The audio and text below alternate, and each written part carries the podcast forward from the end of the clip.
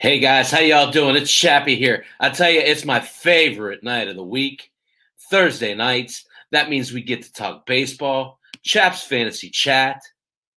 Thursday nights at 8. Brought to you on Draft for Upside via iLogic Media. Make sure to go ahead and like and subscribe if you like what you're hearing. Uh, got a lot of great, great content on this channel, and it's building by the day. So be sure and support our uh, your fellow podcasters. But tonight, tonight we're going to talk about an absolutely loaded position, and that's middle infield. Um, you know, it, it's interesting. You kind of get a um, you kind of get mixed emotions, mixed mixed opinions when uh, when discussing especially the the second base position.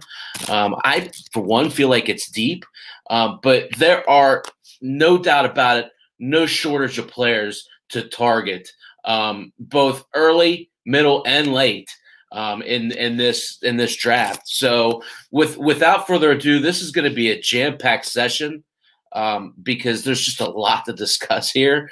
But but I think first off, you kind of have to start to nail down approach. And approach here at second short for me is is very much you have to chart your course. You can't go in blind. You have to make a list and you have to have a, a set game plan heading in to your um to your draft because you, you could very end up very well end up not thinking about it holistically and just drafting the wrong fit for your team. Mm-hmm. Um, so first off, the, the the first thing I want to talk about is, is, and I've talked about it a little bit more in weeks past, but I think it's mm-hmm. important to revisit.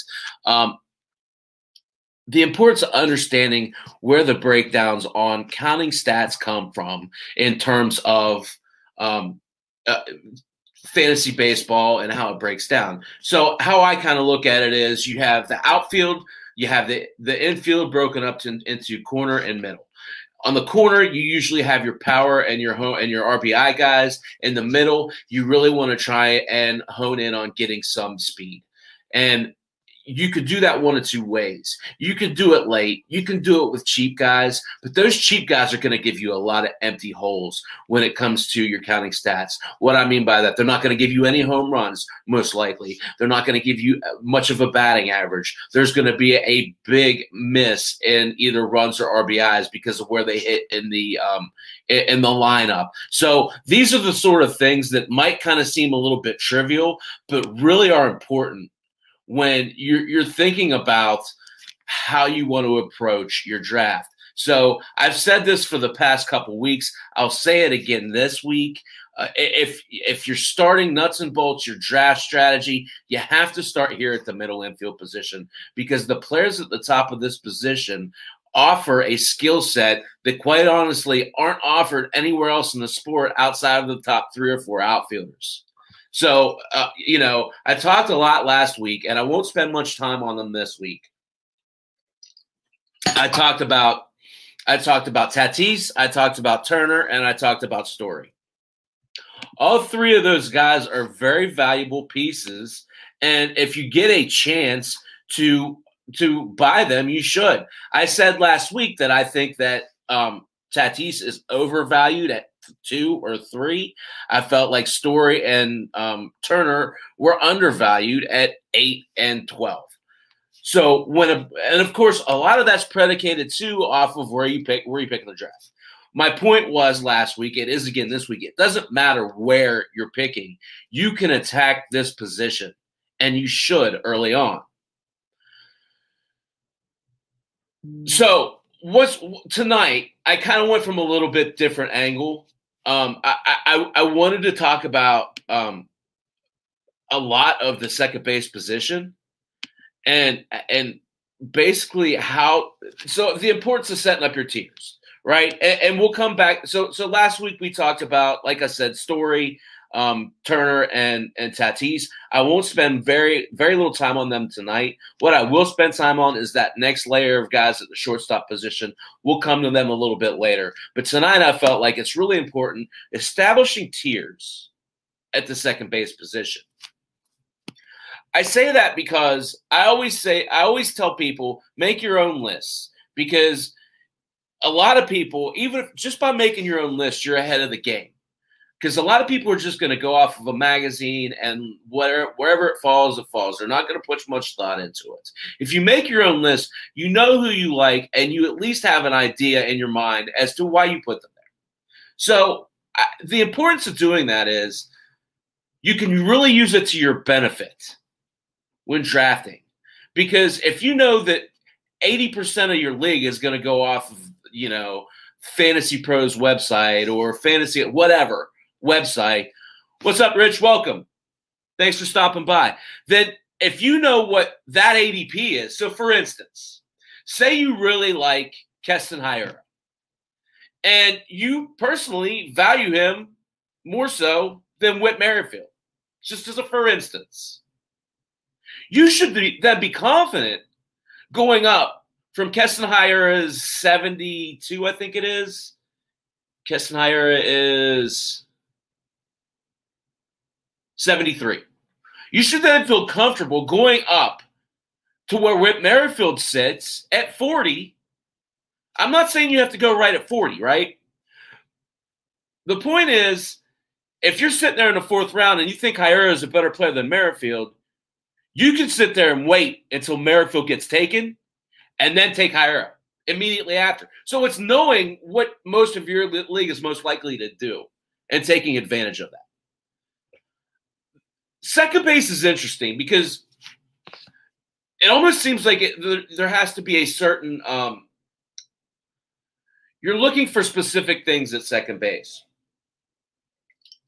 Second base in modern baseball has almost kind of become one of those positions where there's not a whole lot of stolen bases there. It's become more of a almost like a third base light, right? You got a lot of power. You got a lot of um, uh, RBIs and guys hitting in the middle of the lineup um, in that in that second base slot now. It used to be, you know, littler guys that could run and, you know, usually hitting the two hole. So they'd hit and run, they'd bunt, they'd work a walk, they'd steal a base. That's very much not what we're talking about with this group. So what you need to try and do with this group in the modern fantasy baseball age is you need to capitalize on as many silos as you can offensively. And what I mean by that is you need you need to come in you need to come in and have a clear cut plan on not having big holes at, the, at the whether it's batting average or on base percentage or whatever that hitting category is in your league. Um, you need to not have holes at your second or at your um, stolen base category. You need to not have holes at your runs and RBIs and home runs right? So that's how you kind of have to approach it holistically. Knowing that when you go into second base, you know that a lot of these players, when we get down further in this lineup, there's a good opportunity for them to give you a really big um, liability in one of those stats that count, right? So counting stats. That's why I say you have kind of have to attack this list quickly, um, especially when you look at the, the the tiers. And tonight we're going to talk some about tiering. Um, and it's important to have that too, right? So so know at what points in the draft at each of these positions there's a drop off in talent. So I'll give you so I've kind of done it a little bit differently than I normally have. This is my top tier, but I have it I have it partitioned out into two guys. There are two tiers within the tier. So lower top tier, higher top tier, lower top tier. So the top tier for me, um, there's four players at the top tier of this second base position. We're going to talk about them. And I think if you get any of these four players, you're really set yourself up well. I'm talking about DJ LeMahieu and Ozzie Albies sitting in that first tier by themselves. And then the second half of that first tier is Cavan Biggio and Gleyber Torres. Now, I'm kind of putting Torres here as a pipe dream. He technically doesn't qualify at second base, but I feel like he fits in really well here because I want to kind of draw some some similarities and some examples as to why you could put him at a middle infield position at sacrifice of second base or yeah right early on. So in other words, get your shortstop in the first round, come back and get Gleyber in the fifth or sixth round, and come back and get your second baseman later. So you, so you have your short and your middle infielders before you have your second base. That's kind of where I'm going with this. So bear with me just a bit, as this is going to be a little bit different. Rich, I'm drinking Old Elk. Old Elk is coming from um, my good friends in Mishawaka, Indiana, at Citywide Liquor. If you're in Mishawaka, Indiana, stop in and see my buddy Patrick. Citywide Liquor, the place to go when your spirits are low. Old Elk. Check it out. It's pretty good. It's sweet. Um, so let's talk about these guys individually, right? Let's talk about DJ LeMahieu.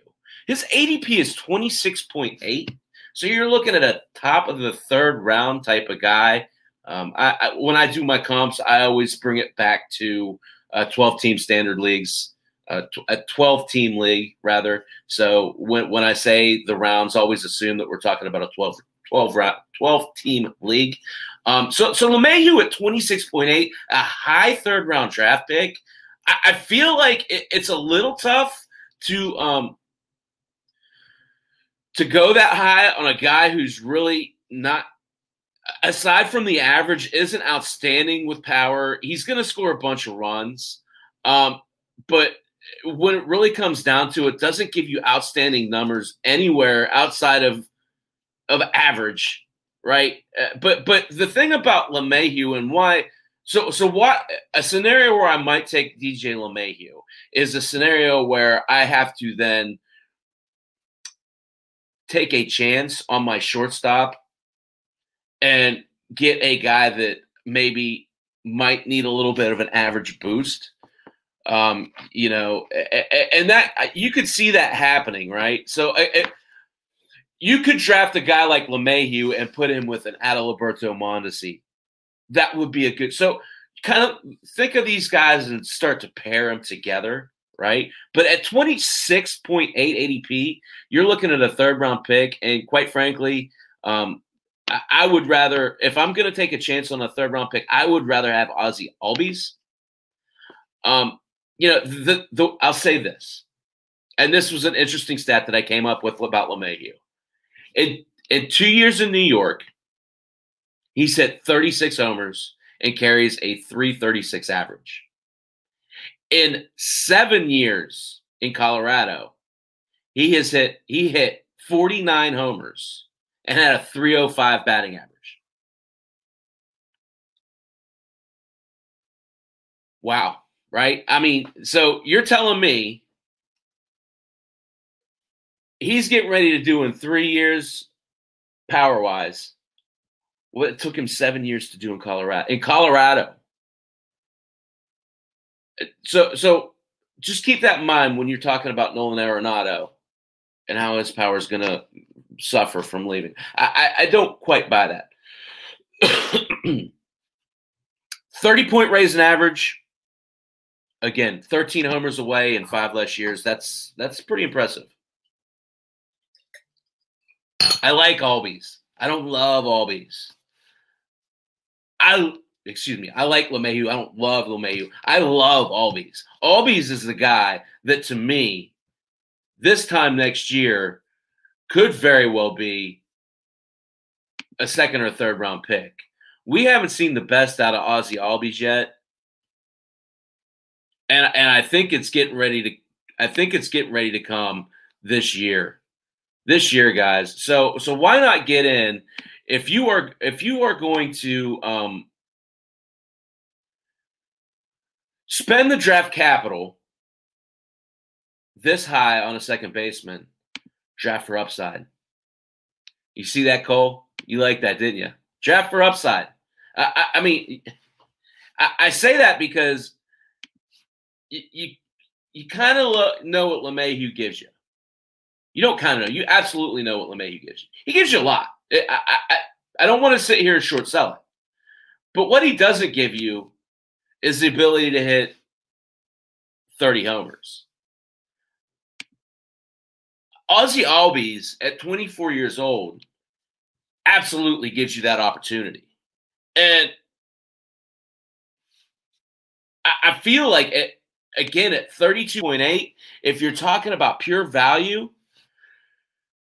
give me the upside every time and try and grab that lightning in a bottle. So the worst case scenario, the floor with Albies is a two, two 82 90 hitter with 25 homers. That's the worst case scenario. But if he has that breakout year, and guys, I've seen this guy in the minor leagues multiple times, so uh, it was pretty clear pretty early on that this guy had quite a bit of talent. This guy's a 310, 320 hitter. And he just needs he he's he's maturing, right? And he, he needs to get to the point where he's comfortable. And, and I think he's there. This is the age where he's there. I love the upside of Albies, and at 32, I feel like he's a better value than LeMahieu. Sure, he might not hit for as high as average as LeMahieu does, but the home runs, I think, is a safe floor and a higher ceiling coming from Albies. Next up, 25 year old Kevin Biggio, the last guy in this first tier. 65.8 ADP.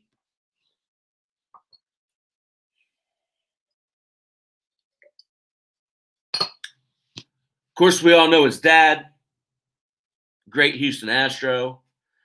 I, the thing about Biggio, you worry about his average a bit, but all in all, Biggio is that rare power speed combination at this position that enables you to create a mismatch where others aren't able to match that. If you could put back, and Biggio's going to be playing third base this year, so they're going to ask him to continue to develop his power. But the stolen base part of Kevin Cavan Biggio is the part that um, most other second basemen can't account for without sacrificing across the board in other areas. His 159 game out. He hasn't played a full season yet. But 159 games. Sorry. I can't read. So he's played 159 games. He's got a career 240 batting average, 24 homers, and 20 stolen bases. He's got 107 runs, guys. I think the floor is pretty safe for Cavan Biggio. And I think that floor is right around 20 stolen bases. At second base, you take that all day long. Because if you look at the other names on this on this board, they're just not there.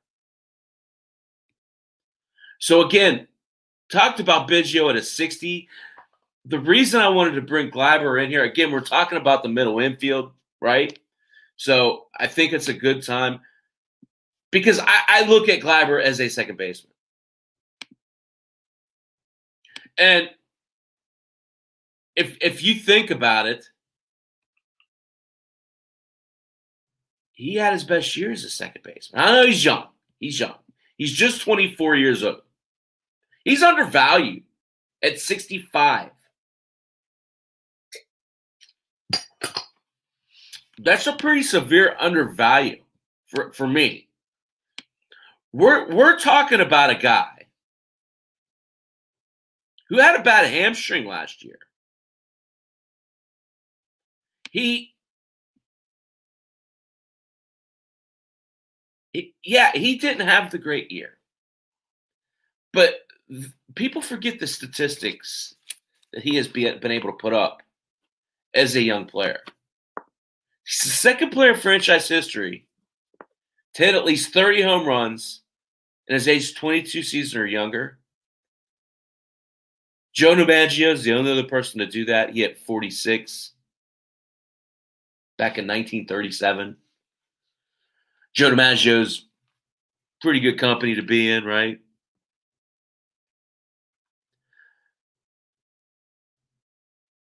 He's got eight, he had eight multi homer games in 2019.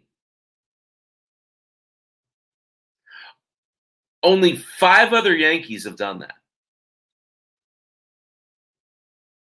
I'm sure you can guess there's some pretty big names there, right? Mickey Mantle in 1961 did that. A Rod in 27 or 27 did that. Babe Ruth in 1927 did it. He hit 13 homers in 66 at bats against the Orioles.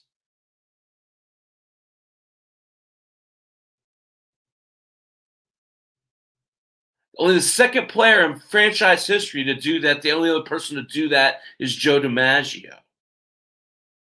That's multi-homer games across five, excuse me, five multi-homer games. So he's got pretty pretty impressive power at just 24 years old. In the middle of one of the best bats in, or lineups in the league, Torres to me is a, an extreme value. And, and again, as a sixth rounder, I think 40 homers is a pretty safe floor for him. I could see a scenario where you take two shortstops in the first five, six rounds and come back and get your second baseman later because Gleyber Torres has slipped so low. That that's just kind of how I'm approaching it. In other words, if you can't get, you probably don't want to get, in most cases, LeMahieu, Albies, or Biggio. They're probably a little bit too high. I propose that you go Trea Turner, Trevor Story, and Gleyber Torres, and come back later and get a, I don't know, we'll talk about them later, a lower guy at second base. Let's talk about this second tier. Before we do that, 822, Chaps Fantasy Chat. You can find me on iLogic Media on YouTube. Make sure you hit the like and subscribe button so you get all my latest information. You can find me at Chaps Fantasy Chat on Twitter and at Chappie's Fantasy Sports Group on Facebook. Make sure you like Draft for Upside. There's a bunch of great content on there. Everything from golf to cooking shows to um, DFS, you name it. Football, baseball, basketball, we have it all. Come back and join us at 10 o'clock tonight. We're going to be talking about some bubble teams. Me and RC, the other angle with Chappie and RC. Of course, you can find all of this on iLogic Media really up and coming um, group of guys. So make sure you like and subscribe to that. Keston Hiura. Now, I'll say this. This has to be a fluid list. I like Whit Merrifield better than Keston Hiura by a scotch. But when I first wrote this, I had Keston above him. So so we'll take him first you have to be able to be adjust to, to, to adjust to this stuff as you're doing your research. You have to be honest with yourself. At least I try to be. Mountaineers on in the background, by the way. It looks like they're up 10 against TCU tonight. Keston Hiura, it's a good value at ADP 73. Yeah, he had a bad year last year, 212. But all that said, he hit 19 homers in 303 as a 22 year old rookie. He had an off year last year. He struggles defensively.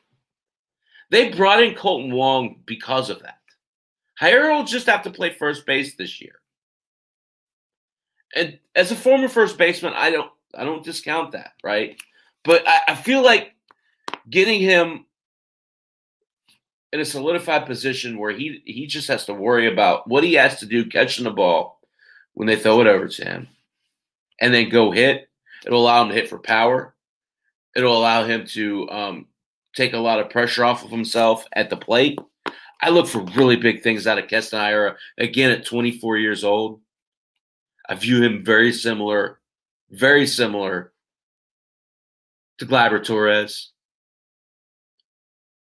So, guys, I'll ask you this: the guys that are out there, Gleyber Torres or Keston who do you prefer? Seventy-three for Hiura, and Torres is at 65, 65.8.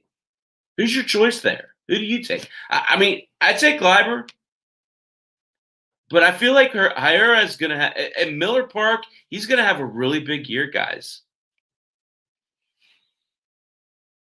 So if he maintains his pace,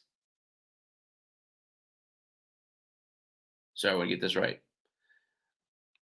143 major league at, or uh, games. That's all he's had. Okay. If if he maintains his pace over the course of the past two years, he's on a 36 home run pace. That's big. I mean, that's your that's that's first baseman power right there. And he he has the potential to hit plus 300. Those are the types of stats that you're looking for because listen, quite honestly, there, there aren't that many of them at this position. So so at 73 ADP, you t- you're telling me I can get a 30 homer 300 hitter who's also eligible at second base and first base? Sign me up, guys, every time. Because if he's eligible at second, first base, he's also eligible at middle and corner. Position flexibilities plus here. His profile's just different enough. He's got plus plus power where some of these other second basemen, he could hit you 40 homers. That's big at second base. And hit you 300. That puts him in another category. That's why I put him ahead of Whit Merrifield initially. I reserve the right to change my mind. I'm changing it right now. Whitley Merrifield, 32 years old, 40 is the ADP. So you're talking about fairly significantly more draft capital that you're having to put into Whit Merrifield, which is what I was thinking initially when I put him below Hiura. But if you look at what he's done, he's been a solid contributor at the top of this lineup. He's flexible. He's able to play in the outfield and at second base. If you're in a league, he's eligible at, at center and at right field. If you're in a league that uh, plays positions, which I am, so so that enables you to play him in you know at two positions out in the outfield. And he's been really productive. He's been really consistent. And, this team has gotten better, right? So, so you look at the additions of what the Royals have done. They've added Andrew Benintendi. They've added Carlos Santana. So let's think about that. Does Merrifield become more of a second baseman this year with the addition of of Benintendi.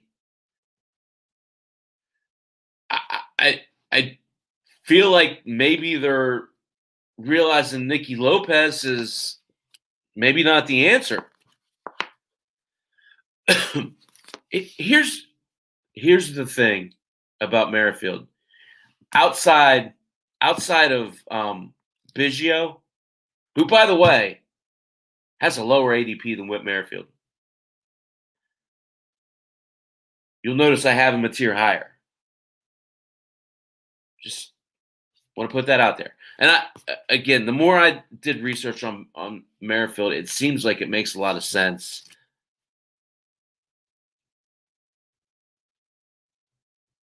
His stolen bases are there. He had 12 stolen bases last year in 60 games. That's 36 ish stolen bases. That that's impressive. That that is something that you know nobody else in this category is going to give you. That's asking a lot. He has done that, right? Uh, he stole 45 in 2018. He stole 34 in 2017. So he's capable of doing it. Could it could it be that because they've gotten better, he all of a sudden becomes more engaged and starts to try and run more. I don't know. I, I don't know. I don't know the answer to that. But what I do know is that this guy's been as consistent as anyone in the game. And if if if he stays healthy, he gives you a certain set of numbers that other other folks in this category, especially at second base, just don't give you. So I have stock up beside him, meaning I I initially put him too low. So 40 ADP, you're talking about a fourth round pick. Probably worth it for this type of profile. Ketel Marte, 27 years old. Again, stock down. I actually will put Altuve in front of him. I put Moustakas in front of him. Heck, I might even put uh, McNeil and uh, Lowe in front of him. I, I really am low on this guy, but again, you kind of want to let the ADP be the guide rails. No sense jumping a guy like this. You want to rank him low enough that you don't get stuck with the decision on draft day. Do I have to take this guy? Right. So for me, his ADP is 73. I'll probably go ahead and move him down around 100 personally because I feel like with me, he's he's already lost the stolen base portion of his game. 27 years old. So it's not like it's not out of the realm of possibility for him to not steal bases again. I, I mean, it's just not. Is it likely? I would say no. Now, the 32 homers from 2019,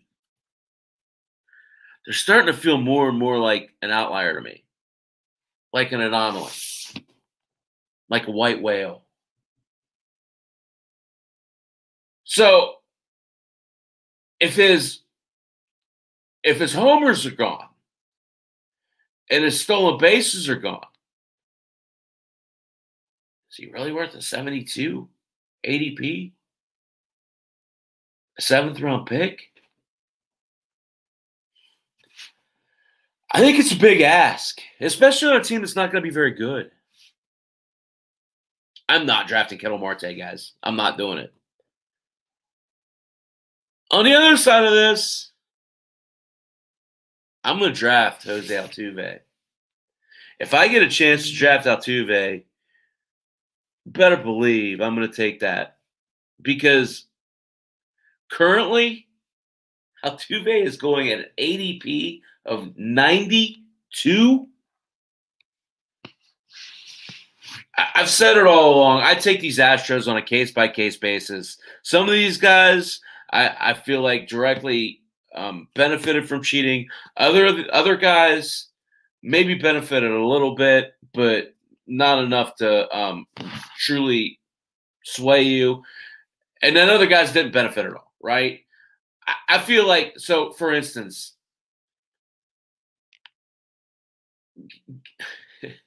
Altuve, I feel like definitely benefited some,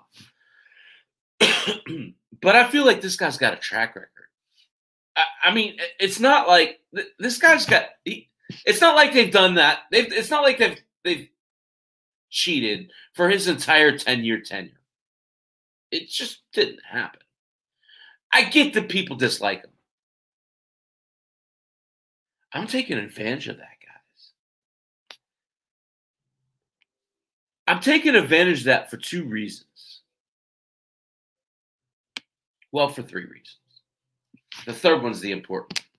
First reason career 311 hitter 361 OBP over 10 years.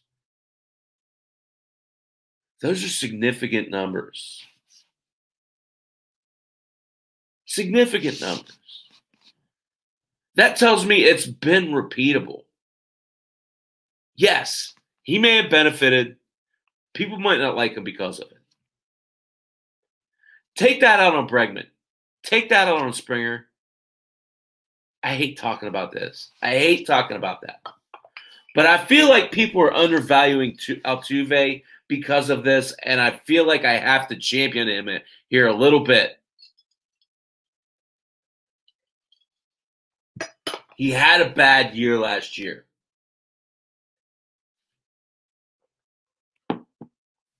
People want to talk about it's directly due to COVID. And yeah, that might have had something to do with it.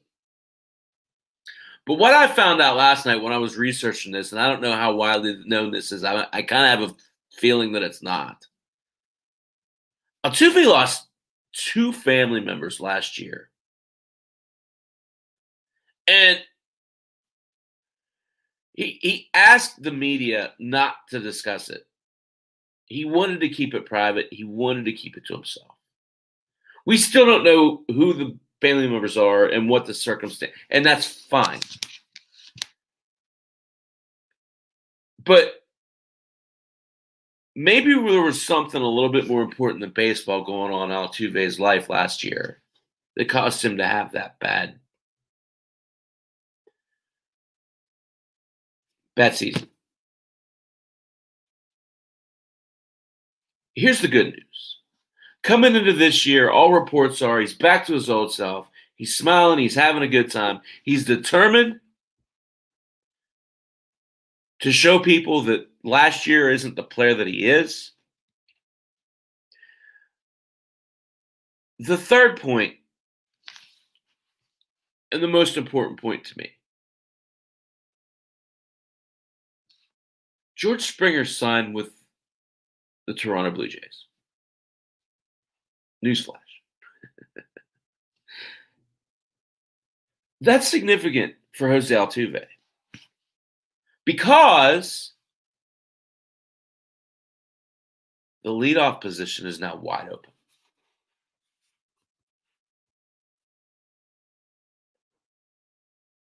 Who do you think they're going to put at that leadoff position? It's Jose, Jose Altuve. If Jose Altuve can return to the point where he is running, he all of a sudden becomes a first round pick again. You're talking about a guy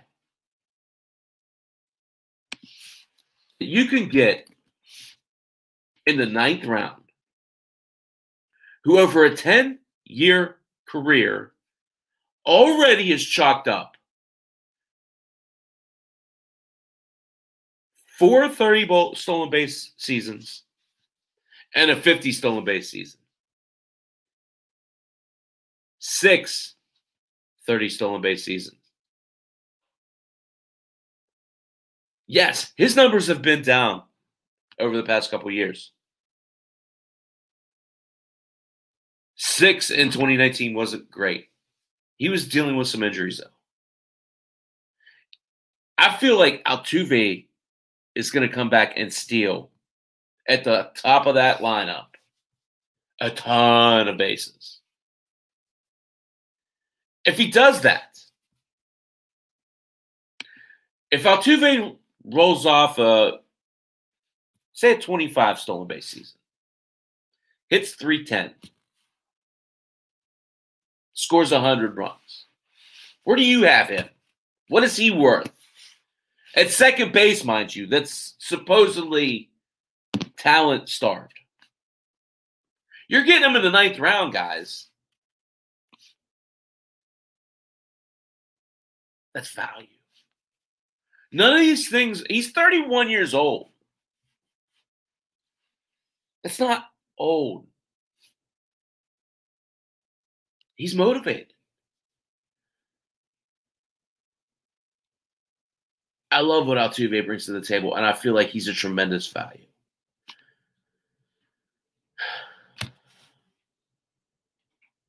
Mike Moustakas. ADP is 120. And again, so we're kind of starting to jump around this ADP a lot, right? Hiura 73, Merrifield 40, Marte 73, Altuve 92, Moustakas 122. It, that's okay. Who do you like? I like Mike Moustakas. He's the last guy in this first tier of the two, right? So, like I said, we we kind of split them up within those tiers. That gives us for comparison's sake, right? Mike Moustakas is really being undervalued. Given that he's he's just 32 years old. So so he's not old by any stretch of the imagination.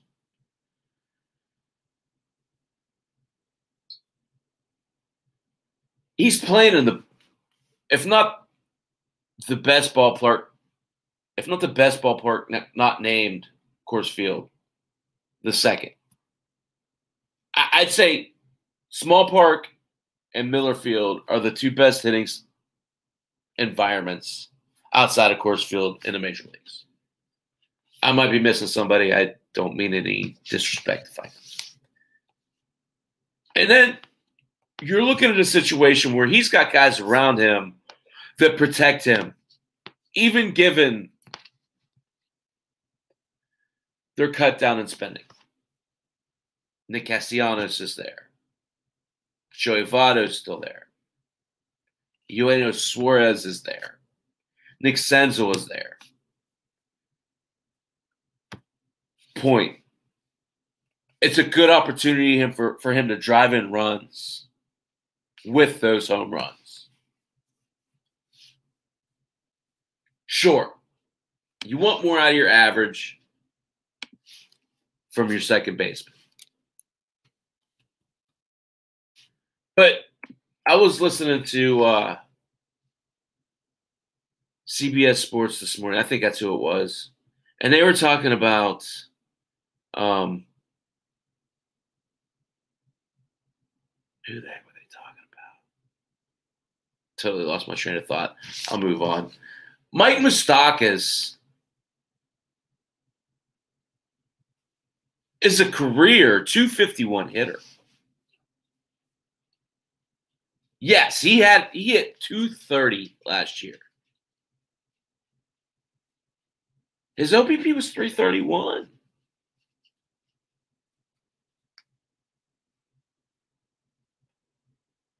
You're talking about a guy who's hit 30 home runs in two of his last three full seasons. That third season, he hit 28. He had eight homers last year, so a little bit of a down year from that perspective. But you gotta have to think he's a shoe in for 30. Hitting in that lineup with the protection around him that he has. Brandon Lowe, 26 years old. ADP is 67. You'll notice again, I've got Moustakas over Lowe. To me, Brandon Lowe and Jeff McNeil are the same player. Lowe at 67, McNeil at 91. I like both of them. I feel like they're both a touch overvalued for what they give you in return. I won't spend too much time here because I feel like there's other places where I could spend my time valuably. Um, if I'm gonna have to be forced to choose between the two, I'm taking Lowe. Excuse me. I'm taking taking McNeil because his ADP is lower. I like both of these players. I don't love them, especially what their ceilings give you. You're talking about 270, 280. You're talking about around 25 homers, and you're talking about around 10 steals max for both of these players that's not worth a top. Heck, that's not worth a 10th round pick to me. Who I will take a chance on, personally, at ADP 138, Tommy Edman. I like Edman because he has a real opportunity to hit at the top of the Cardinals li- lineup. He's third base, shortstop, outfield eligible. And I got to be honest with you guys. He had a bad year last year from a stolen base perspective. He was two for six from stolen bases. The year before that, He was 15 of 16. Something that's an indicator to me. That's that's not the real Edman on the base paths. You don't go from 15 of 16 to 2 of 6. You just don't, unless you're hurt.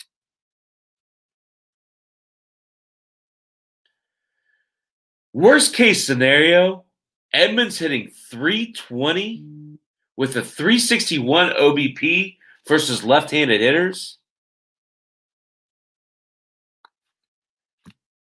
Keep that in mind for DFS. But I really like, again, at his ADP, you're talking about a 12th rounder. This is an extreme value to me. The Cardinals love him. If you're in a daily change league, to me, this is a guy that's gold. I don't think 25 stolen bases is out of the realm of possibility. You're looking at around a 280 hitter, and if he hits in the top of the lineup, even part time, you might be looking at 70 or 80 runs easily. I want to move over. I know it's getting late. I got to jump off here at nine. Please come back at 10 o'clock. We got some great college basketball to talk about. The other angle, Champion RC. Like and subscribe. iLogic Media, Chaps Fantasy Chat, Draft for Upside. A lot of great content on Draft for Upside. Support all the great podcasters that we have. Gonna talk about Ben Roethlisberger a little bit. My buddy just texted me asking about it. Check out all the great resources we have, guys. We're up and coming. Like I said, gonna fit, spend just a few minutes at shortstop. I think it's important though. Last week I talked extensively about Tatis, Turner, and Story. All three of those guys are first round picks. The next tier to me, though, is is even more interesting. And you know, within this tier, I'll give it to you the way I have it currently. Bo Bichette, number four, ADP 24.8. Bogaerts at five at 29.2. Lindor at six at 16. Again, the importance of making your own list. Seager at seven, 36.8. And Torres, again, I've talked about him already. I won't spend time on him here. Long story short, Turner's overvalued, or excuse me, Turner's undervalued stories, undervalued Tatis is overvalued. Personal opinion. To me, this time next year, we could be talking about who's the better franchise shortstop, Fernando Tatis Jr. or Bo Bichette. We haven't seen the best of Bo Bichette. Bo Bichette, throughout the career, has always chased Vlad Jr., and he's been fine with that. He's actually liked that. He's loved having that to look up to, to look, to drive him. Make no mistake, I've said this now for the better part of two years. Bo Bichette is the face of the Blue Jays organization. Period. Not George Springer, not Lourdes Gurriel, not Vladimir Guerrero Jr., Bo Bichette. 24.8. You're talking about top of the third round. I'll say it again. I'll say it slowly. This time next year, we're going to be talking about who the better shortstop is Bo Bichette or Fernando Tatis. You do the math. Tatis going at three or Bichette going at 24. Yes, he's still a high draft pick. If you have to spend a second round pick on Bo Bichette, you should do it. You're talking about a plus 300 hitter. You're talking about a 30 homer guy, and you're talking about a 20 steal guy. Let's talk. Let's break down last year's stats. He pulled his hamstring, which would greatly affect a lot of things as a baseball player.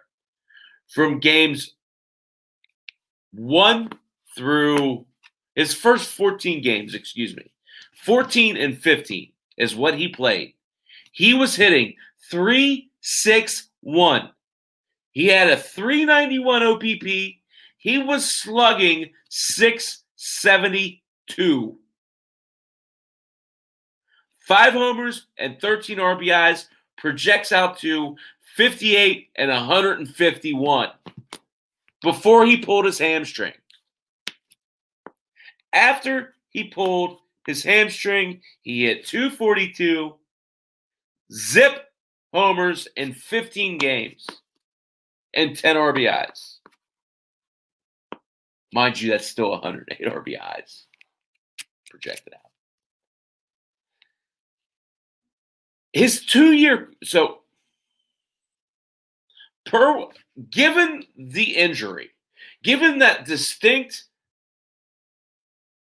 bracket that you could put aside as this is a direct cause of an injury, he still is averaging 311 for the his career.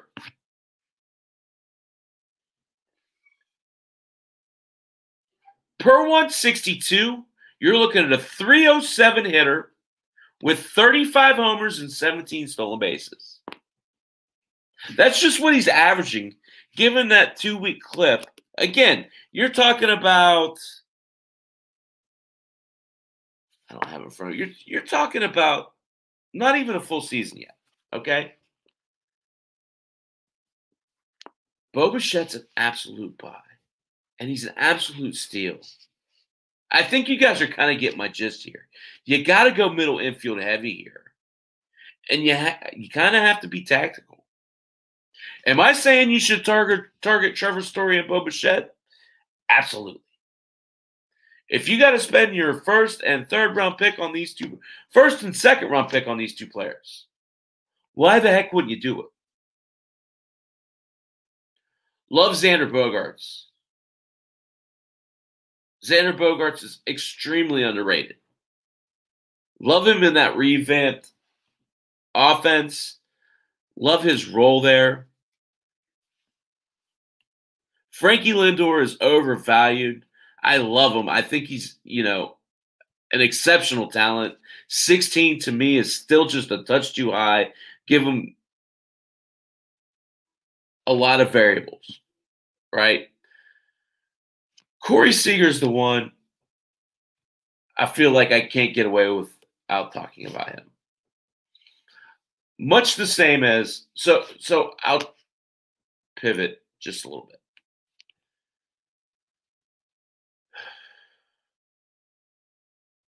Trea Turner is so valuable because of his stolen bases. If you ask me, Trevor Story or Corey Seager, I will answer Corey Seager every single time. So why not Bo Bichette, Corey Seager? You're missing a little bit of stolen bases because Seager's not going to score you that many or steal you that many. But what Seager brings is a type of power that really, outside of Trevor's Story, you're not going to find in this position. And you're getting it two rounds later. Corey Seager this time next year might be a first round pick people forget before he got injured towards the ACL, I, I think, he was a first round pick. Hit 40 doubles as a rookie, 22 years old. Had 44 doubles last year, led the league. Make no mistake about it, Corey Seager is one of the steals of this draft. I'm sitting here telling you Bichette Seager, second, third round. Build your draft around it. That's what I'm planning on doing. And I know all these suckers in my league listen to me, so hopefully I get one of them. This second tier is littered with talent. Tim Anderson to me seems like the clear cut favorite among this second tier, though. The other guys have some pretty big holes, question marks, if you will. Anderson at 47. Correa, to me, at 121, has a lot of potential, as does Baez at 73. Semien at 137. Marte and more and Edman rather talked about a little bit. I have Adalberto Mondesi all the way down here. And I think it's important to take note because the the reason yes, Mondesi gives you great stolen bases, and there certainly seems to be a lot of potential there. But the thing that scares me about Adalberto Mondesi is he will not walk. He's got 25 walks in the last two years. 25. If you don't work a walk, I don't care how fast you are, you're not going to hit leadoff. And if you're not hitting leadoff, that's going to affect a whole bunch of other things, including your stolen bases.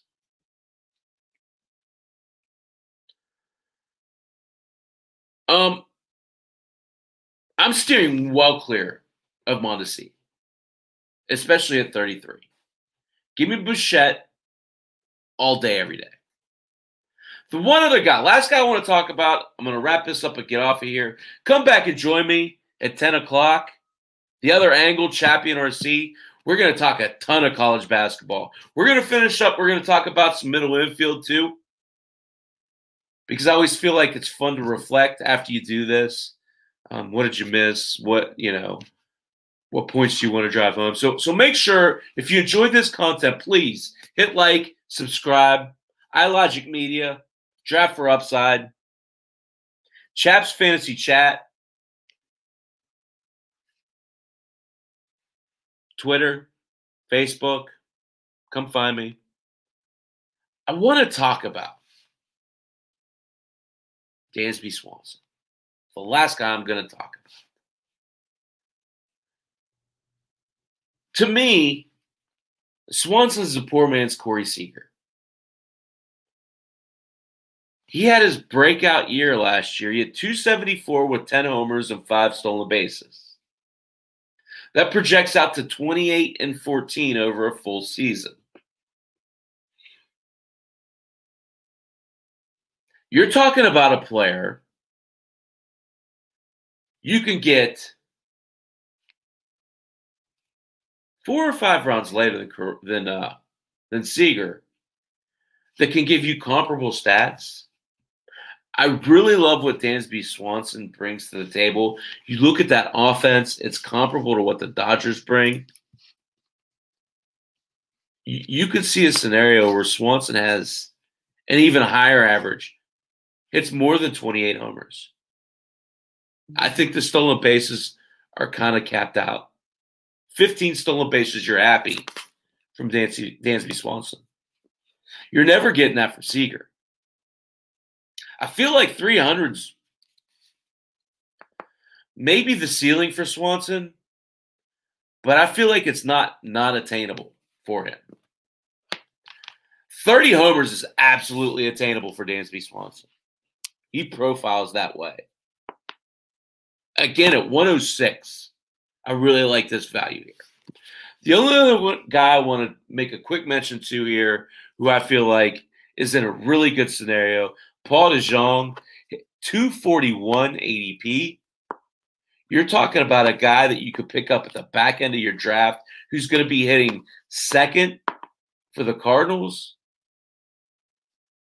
DeJong brings a profile that, yes, it might be streaky. Yes, there might be periods where he doesn't give you much. He has 40 homer potential in his bat. Absolutely. If he hits second, he could score you 80 or 90 runs, and he could also drive in 80 or 90. I think DeJong's very underrated at 241. Jorge Polanco, Transitioning to second base, Andrelton Simmons. takes over at shortstop. He had a bad year last year. You're talking about a guy at 223 you can absolutely grab. Willi Castro, 302. Love that value. You're talking about a third base shortstop. He doesn't play a lick of defense, but we don't care in fantasy. He hits the ball, and he's going to play in Detroit. 302 for Willi Castro. Kevin Newman is a freebie. A freebie. He's one year removed from being a 300 hitter for the Pirates. 12 and 16 in 130 games. Fell flat last year. Quite honestly, the entire Pirate, Pirate organization did. That's okay. The positive about Newman is Newman. The positive about Newman is he's going to be pushed by Oneil Cruz, who the Pirates are going to want to get a look at. So if Cruz starts out and he plays well in the minors, Newman is directly on the hot seat. The good news for Newman is he could play second base. He could play the outfield. But look for him to be a little extra motivated this year. And, and let's be honest. An infield of Ke'Bryan Hayes, Oneil Cruz, Kevin Newman, and Colin Moran, it too shabby. Everybody loves to talk bad about the Pirates. I know I'm wearing their hat. I'm actually a Cubs fan. If they can get anything out of their outfield, I think they're going to be better than people think. So, anyway, come back and join me at 10. We're going to be talking some college basketball. We're putting a bow on some draft strategy. We're going to talk auction strategy at 10 o'clock. So, the other angle with Chappie and RC, Chaps Fantasy Chat, Draft for Upsides, the group. iLogic Media is where you find us. Like and subscribe, please. Post questions, comments, Twitter, Chaps Fantasy Chat, Chaps Fantasy Sports Group on Facebook. Appreciate the support. Hope you like the content. I'll see y'all in an hour. I'm going to go eat some pizza. Later, guys. Take care. Thanks.